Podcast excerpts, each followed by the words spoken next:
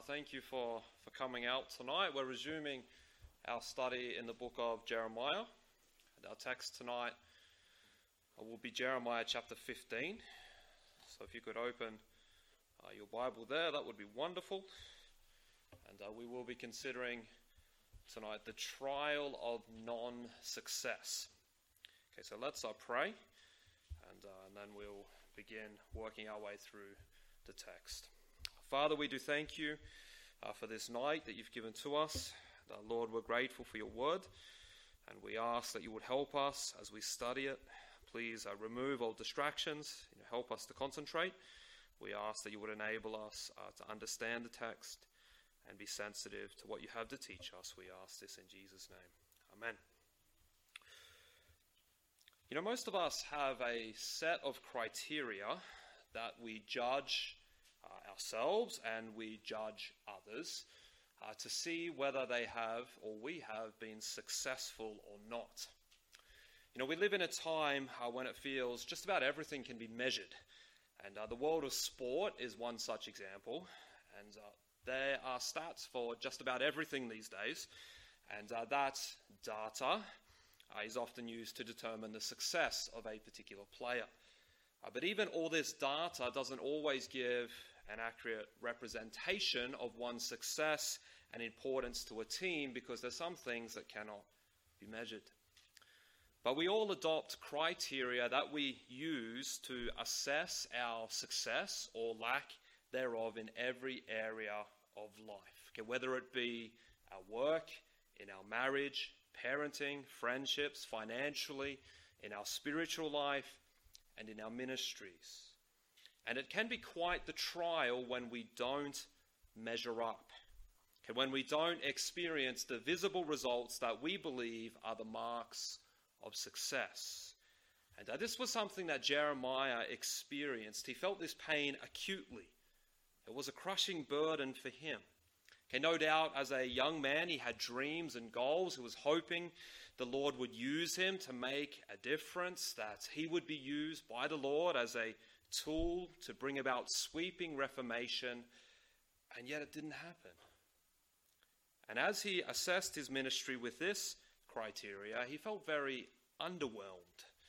In his view, he hadn't been successful, and he endures what I've called the trial of non success. And understand, this trial almost ended in Jeremiah being disqualified and removed from the prophetic ministry. Okay, in verse 19, if he didn't repent, the Lord was going to remove him from the office of prophet. And he got to this point because he failed to navigate well okay, the trial of perceived lack of success. And this was like a leech that grabbed hold of his life, and wouldn't let go, and it sucked out all vitality, leaving him disappointed, discouraged, and depressed. And like it was for Jeremiah, I would suggest that the trial okay, of non success is one that we will be faced with in our lives, and hence we need to consider carefully what the Lord teaches us through the example of Jeremiah. So I'd like to read uh, the whole chapter, okay, and as we read, I want you to try and engage with the disappointment and discouragement of the prophet and see if you can identify potential causes of his state.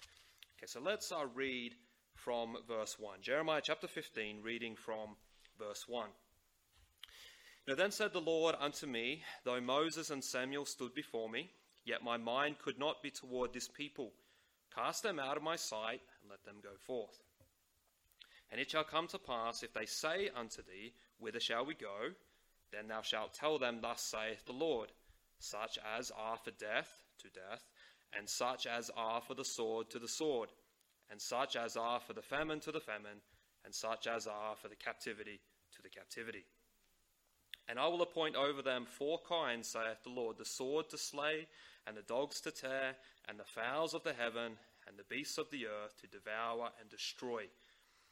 And I will cause them to be removed into all kingdoms of the earth because of Manasseh the son of Hezekiah, king of Judah, for that which he did in Jerusalem. For who shall have pity upon thee, O Jerusalem? Or who shall bemoan thee?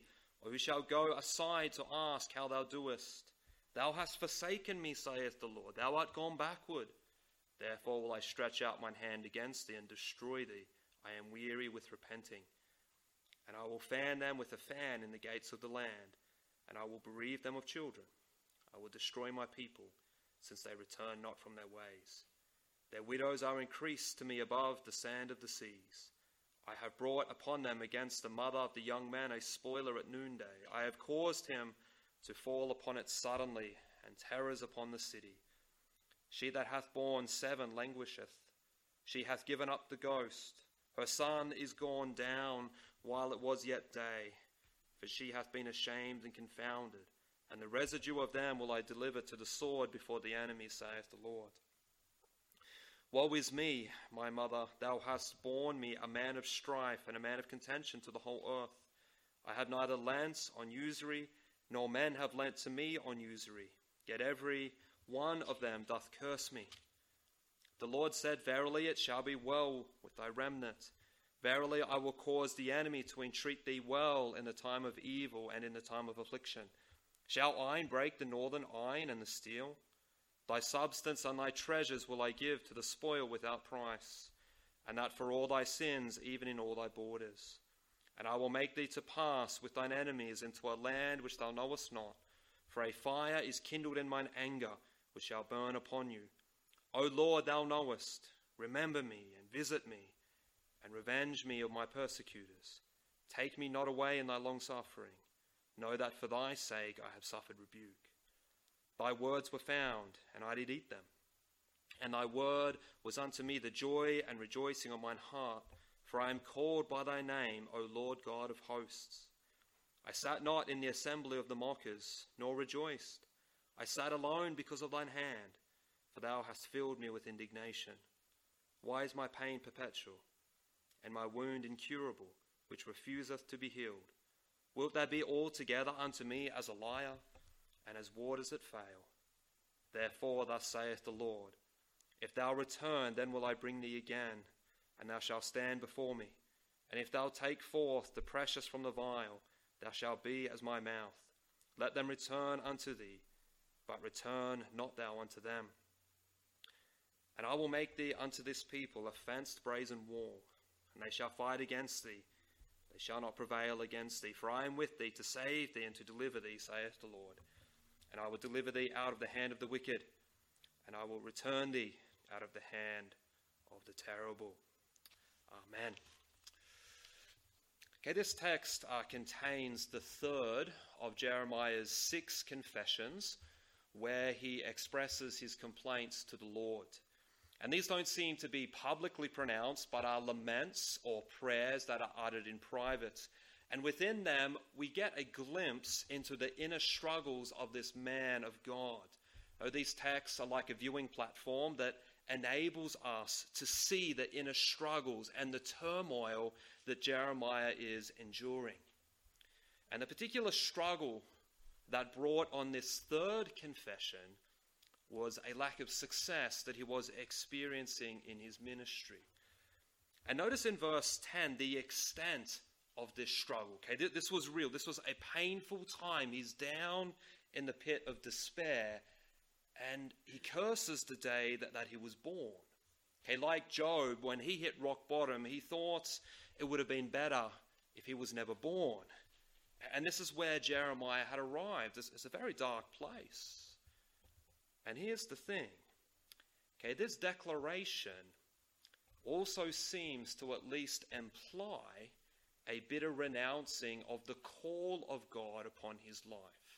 Because in chapter 1 and verse 5, we're told that before the Lord formed Jeremiah in the womb, he ordained him as a prophet. Okay, so lamenting his birth seems to be equivalent to lamenting his ministry. He couldn't do it anymore. He couldn't keep going. It was all too much for him. And it was this trial of non success that brought him to this point. That was the opponent that had him pinned down to the ground and he'd given up all hope of fighting back. He was tapping out. Okay, he wanted it to be over. And I'd suggest that Jeremiah is not the first and certainly not the last to arrive at this point because of a lack of success according to one's own criteria. And I believe we too will be faced with this same trial at different stages in our life. So let's consider what we can learn from this text about the trial of non success. There are two areas that plague Jeremiah. The first area is lack of success before God. And this is revealed in the first nine verses. Okay, I'm sure you would agree with me that our prayer is a wonderful privilege. Okay, the fact that we have access to God, we have His ear. Okay, that's astonishing. And yet, prayer is also quite mysterious. And that sometimes it gets answered in the way that we asked. And these types of answers can sometimes happen immediately. Other times we have to wait longer periods of time. Then there are other prayers that are answered positively, but in a far different way than what we expected. But then there are other times when we pour our heart out and the Lord doesn't answer in an affirmative way. And this can be challenging. Have you ever found yourself discouraged or disappointed because your prayer wasn't answered? Okay, you didn't get the job you didn't get into the course, or your loved one didn't get better, a loved one didn't embrace the gospel. It's hard when our prayers don't get answered the way that we wanted. And this was a struggle that Jeremiah was wrestling with. Because in the previous chapter, Jeremiah had interceded for the people. Okay, it was a powerful prayer. It was a prayer of confession. Okay, he confessed the sins of the nation. In verse 20, he pleaded for God's mercy. In verses 21 and 22, he, he based the prayer on God's glory, on God's name. He didn't want the name of the Lord to be dishonored. Okay, he acknowledged that only God could answer this prayer. So that this is a wonderful prayer. It's heartfelt, pure motives. Okay, we assume that God would answer, but he doesn't. Humanly speaking, this Jeremiah's intercessory prayer, it was, it was a failure. Because what was God's response? Well, that's in chapter 15. He reassures the prophet that judgment was inevitable.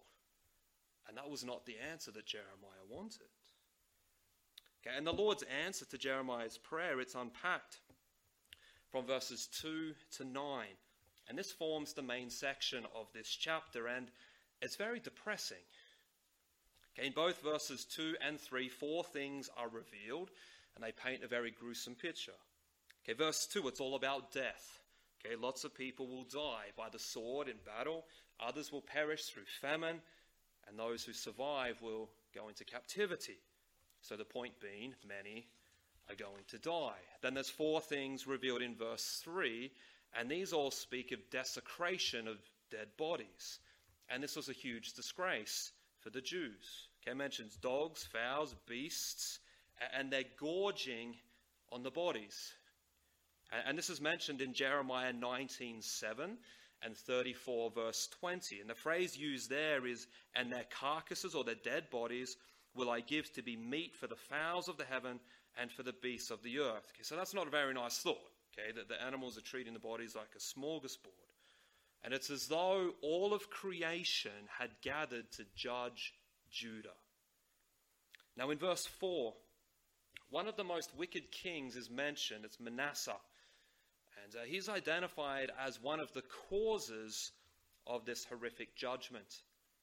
Now, one writer described Manasseh's reign like so, and uh, this quote's in your outline. It says Manasseh was the kind of political leader who sought prosperity at the cost of integrity. He kept Judah at peace for most of the first half of the 7th century BC by faithfully licking the boots of his Assyrian overlord.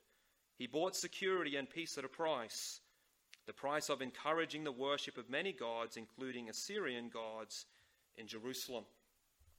Manasseh's reign is recorded in 2 Kings 21 and 2 Chronicles 33. And both of these chapters are graphic accounts of idolatrous debauchery, okay, including sacrificing his own children. He practiced witchcraft. And the Bible says that he's actually more wicked than the Canaanite kings. Okay? He's worse than the heathens. And he led the people of Judah down this pathway. But the sad part is that they followed him. So, this judgment is not just for the sins of Manasseh personally. So, this is not the future generation paying for the sins of the prior generation. Okay, for the Bible stresses individual responsibility. And Judah as a nation had followed the path of Manasseh, and they never departed from that path even when Manasseh repented, and hence judgment was certain. Okay, verses 5 to 9 continue the theme of judgment, and it does so by employing varying analogies, imagery, and poetic devices. Okay, verse 5 poses three rhetorical questions, and the sense of these questions is okay, Judah, nobody's going to care for you. Nobody's going to come running and save you. Nobody will have any sympathy. No one will be interested. No one will care. Everyone will ignore your situation. And what's ironic, and this is picked up in verse 6, there was one who cared, there was one who was sympathetic, and that was the Lord, but they rejected him. Okay, they, they forsook the one who would have had pity on them. So th- there's the irony. But in light of their rejection, judgment was sure. Okay, the Lord had had enough of relenting, he'd been very patient, but now the judgment was certain. And it would be very brutal. Okay, the imagery employed next confirms that. Okay, in verse 7, it speaks of a fan. Okay, and that's referencing the process of sorting grain. Okay, the grain would be chucked up in the air and the wind would blow the chaff away. And the idea is that Judah were going to be blown away into captivity. Now, verse 8 contains an ironic reversal of a promise given to Abraham. And I believe this is also in the outline sheet. Genesis 22, verse 17. Okay, says that in blessing I will bless thee, and in multiplying I will multiply thy seed as the stars of heaven. Again, the next phrase, and as the sand which is upon the seashore, and thy seed shall possess the gate of his enemies. Okay, and the image of sand of the sea, okay, that was used as a blessing of Abraham, but in our text it's not used positively because it says the widows will increase in this way, meaning much death. And there's a devastating image in verse 9. It mentions the mother of seven sons. And this was viewed as the ultimate blessing okay, in Jewish culture. Okay, this was the happy ideal. And yet that would be taken away. Okay, the mom, she'd die of a broken heart, absolutely shattered. She would lose all seven sons. Okay, this is what would engulf Judah. Now, the theological point made from this text, can we, and we shouldn't miss this, is that death is the payment for sin. Okay, physical and spiritual death is the deserved punishment for sin. And this is illustrated very graphically in this account. And it's a universal truth that the proper punishment for sin is eternal death. Okay, that's the message of the Bible. And that's why Jesus had to die, because that's the deserved penalty for sin. Okay, but this establishes that God's judgment on Judah it was not unfair, wasn't harsh, it was just and righteous, for all sin deserves death.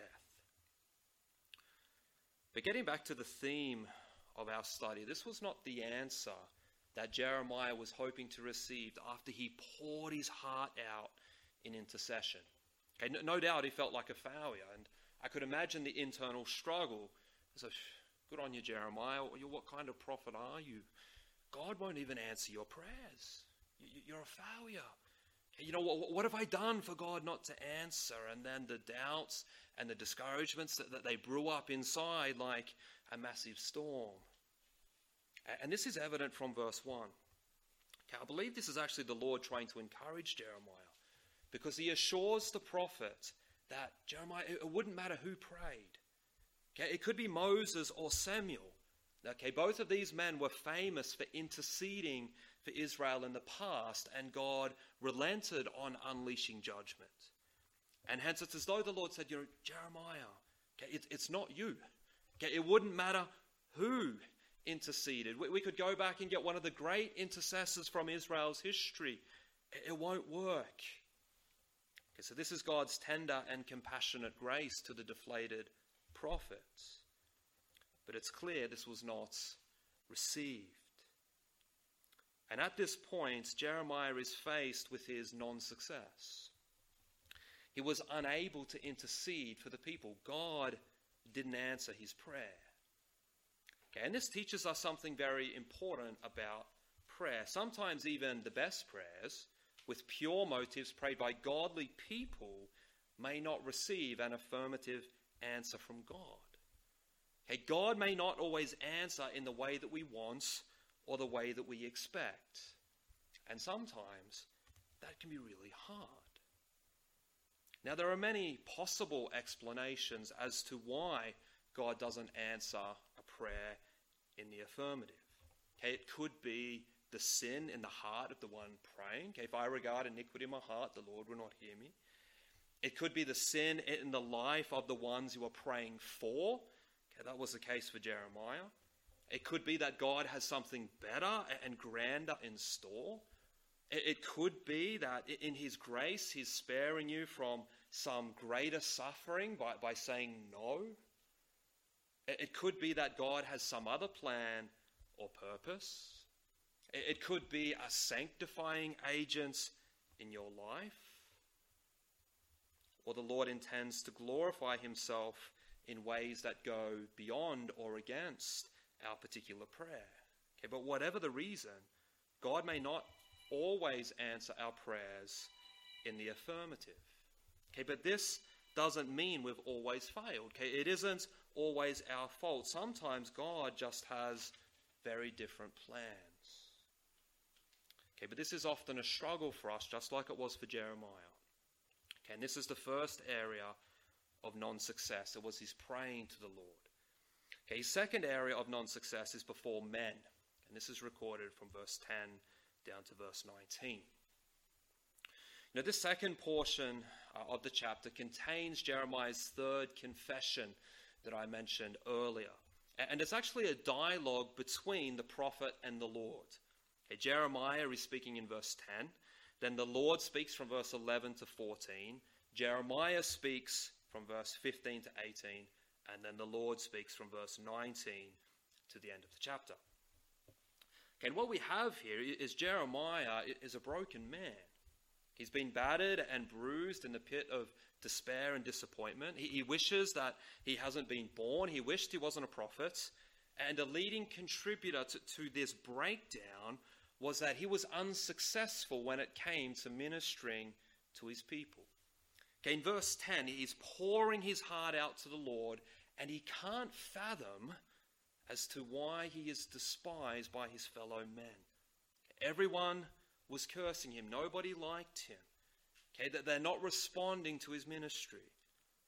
And he makes the point in, in verse 11 that he hasn't borrowed money or he hasn't lent money. Okay, so, so what's he getting at here? Okay, well, well, the idea is this particular practice would often lead to contention. But, but he wasn't behind in making payments, nor was he an extortionist. Okay, those particular practices would make one unpopular. And Jeremiah is saying, you know, I'm not like that. And yet I'm being cursed. I'm being mistreated by everybody. Okay, and this is causing him great anguish. Now, I picture, you know, tears pouring down his face as he reveals his agony. Can he was talking with the Lord, Lord, I love these people, and yet they despise me. They've treated me so horribly. My ministry has not been successful. Okay, they've rejected me, that they've rejected the message. And Jeremiah continues this theme in verse 15. But before that, the Lord speaks in verses 11 to 14. And this divine speech includes a promise to those, okay, those who mistreated Jeremiah would one day plead with him. One day they'd want his help. And this is fulfilled later in the book of Jeremiah.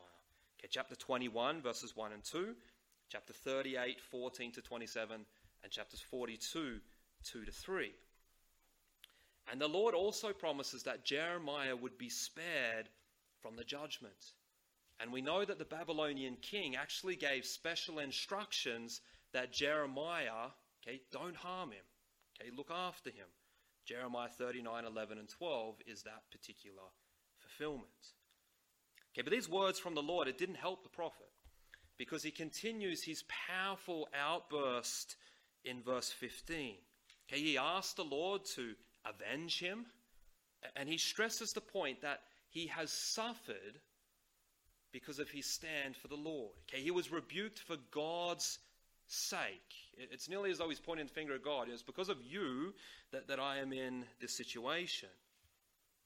And then we get to, to verse 16, and this begins to, to really reveal the heart of Jeremiah. Okay, he says, You know, I, I have loved your word. Okay, when it was found, this is probably talking about during the reign of Josiah, when the scroll was found. And, and he says he ate the word, so he consumed the words. We're told in verse 16 that he found joy and delight in the words. And as a point of application for us, that okay, time in the Bible, studying the Bible, it's not just an academic thing. It's not a chore, a tick the box exercise, but something that should bring us joy. Okay, something that we love, something that we delight in. Okay, this is true of Jeremiah. He was like the baby desiring the sincere milk of the word, and this is a wonderful example. Okay, and this hunger for the word that Jeremiah possessed and the time that he spent in it, okay, this was the secret to his outward faithfulness. Okay, his inward love for the word resulted in outward faithfulness. And his faithfulness is proven in the next verse. Okay, verse 17. Okay, he, he says that he separated himself from certain people and certain practices. He didn't rejoice with the mockers. Okay, he, he was by himself because he couldn't join in. This resulted in him being ostracized. Okay, this was the cost of his faithfulness. And my friend, understand that following Jesus will come at a cost. Okay, Jeremiah's example illustrates this. Okay, it shows us that there are certain people, there are certain practices that we should be separated from as Christians. Okay, we're called to be holy. A separation is not a word that is spoken of too much these days, but it's part of the gospel. Okay, we are to be different. We are to be holy. We are to abstain from certain practices no matter the cost. Okay, this is what it means to be a Christian. Now, in verse 17, it, seems that Jeremiah probably had Psalm 1 in mind. Okay, do you remember the blessed man? Okay, the blessed man didn't assemble with the mockers, but he delighted in the law of God. This describes okay, Jeremiah right here. And if you, you flip over to chapter 17 and verse 8, okay, Jeremiah says, For he shall be as a tree planted by the waters, and that spreadeth out her roots by the river. And she shall not see, when heat cometh, but her leaf shall be green, shall not be in the careful in the year of drought, neither shall cease from yielding fruit. Again, that's very similar to Psalm chapter 1. Okay, and this is Jeremiah's point. Okay, Lord, I'm familiar with Psalm chapter 1. Okay, it says, if I do these things, I will be blessed. And as Jeremiah is asking, Lord, why am I not blessed? Okay, I've walked this path and I'm not successful. My ministry hasn't been blessed. They don't listen to me. Okay, I've obeyed and yet I haven't been successful. Okay, here is the trial of non success. Okay, and Jeremiah, he, he actually failed miserably. Because notice the arrow of accusation that he fired at the Lord. In verse 18, he accuses God of lying and of being waters that fail. Now, that's quite the accusation. It's very harsh, it's very untrue. Okay, but he felt like the Lord had failed in his promise to strengthen him against his enemies. And he accused him of being a stream that went dry. Okay, that the imagery is there was a lot of valleys that would fill up when it rained, and a traveler would head toward it, but if it hadn't rained, it would be dry. They'd be disappointed. That's what he's accusing the Lord of. And what's very interesting is that previously, chapter 2, he referred to the Lord as a fountain of living waters. Okay, but now in his despair, he believed things about God that weren't true. Okay, in his trial of non success, he forgot who God was and he believed things that weren't true about God. Okay, and they are two traps that we can fall into when we go through challenging times. We forget who God is, or, or we believe things that aren't true about God. Okay, in this particular outburst, it almost cost Jeremiah dearly. Now, now we don't know if Jeremiah immediately regretted it. Have you ever had one of those moments where you say something straight away, think, oh no, I shouldn't have said that, and you're trying to catch those words before the person can hear them, but you can never get them back? That could be the case. But the Lord's very direct with Jeremiah. Okay, in verse 19, the Lord demands that he repents. Jeremiah, you need to repent. And if he repents, he can continue to be the prophet. But he would be removed from the office if he did not repent. And isn't it ironic that Jeremiah, the one who had preached, repent, repent, repent for years, okay, now the Lord's challenging him, you need to repent. Okay, thankfully he did, and he was restored. And the Lord, in his grace, reassures him of his call. This is what we have recorded in verses 20 and 21. And this is very similar to when he was called to the ministry initially in chapter 1, verses 18 and 19. So here the Lord reestablishes his promises to the prophet. Okay, but Jeremiah, at this point, you know, he really messed up. And this came about because of his perceived failure. He believed he was not successful. He felt his ministry was vain. Okay, he failed the trial of non success. Okay, and we too will face this same trial in our lives where we feel like we're failed, where we believe we're being unsuccessful, okay, where we have not met our own preconceived criteria. Okay, this can happen in every area of our life, whether in our marriage, parenting, career, financial, and certainly in ministry and the spiritual realm. Okay, so what can we learn to help ourselves and to help others through this trial of non success when, when we're crippled by a strong sense of failure and underachievement, whether real or imagined? Okay, well, number one, I've got three points I want to finish with. Number one, Difficulties and hardships don't mean one is unsuccessful and is failing. Okay, there's a human tendency that equates success with ease. Okay, a problem free existence is the mark of success. But that's not the Bible. Okay, and understand, we can be very faithful in serving God, but that doesn't mean we are immune from hardship and we won't face rejection from others. Okay, we can be a godly spouse or a godly parent and yet be rejected by one spouse or child. We can be a faithful employee and yet suffer much at work. We can live our lives for the Lord, faithfully serve Him, and yet face great trials and troubles. So we need to f- forsake the false thinking that living for the Lord okay, is my pass to an easy life. Okay, it's not true. And the false idea that, that if things are challenging, okay, if things are not working out, that that is clear evidence that I'm failing, that I'm not successful, that I'm doing something wrong. Okay, now, now trouble can be a sign of sin. It can be a sign of failure. That's true, but it's not always the case. And hence, to not fail the trial of non success and end up in, in the pit of despair like Jeremiah, it's important that we understand that difficulties and hardships, okay, trials and troubles, don't prove beyond a doubt that we've failed and we're unsuccessful.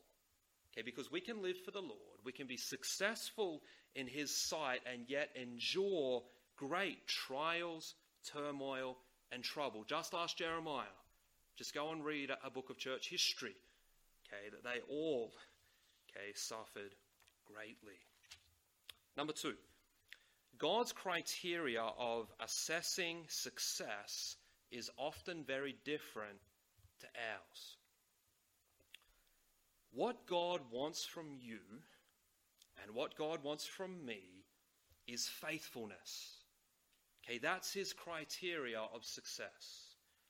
Results may or may not come. Visible evidence may or may not be present, but God is looking for faithfulness. Okay, and when we stand before Him, this is what we will be judged on and rewarded accordingly. Okay, and we need to remember this. Okay, ministry success is often based on numbers. Parenting success is on how your children turned out. What university did they get into? Job success is based on salary number and so forth. And these things are not always wrong. Okay, but we can be a successful parent in God's sight. We, we were faithful, but our kids may not turn out that well. We may serve the Lord faithfully, but, but the numbers never really change. They may even decrease. We may serve the Lord faithfully at work and still get fired. But what God is looking for is faithfulness in every area of life. That's the measure of success. Okay, remember the words, you know, well done, my good and faithful servant. That's the criteria. Faithfulness.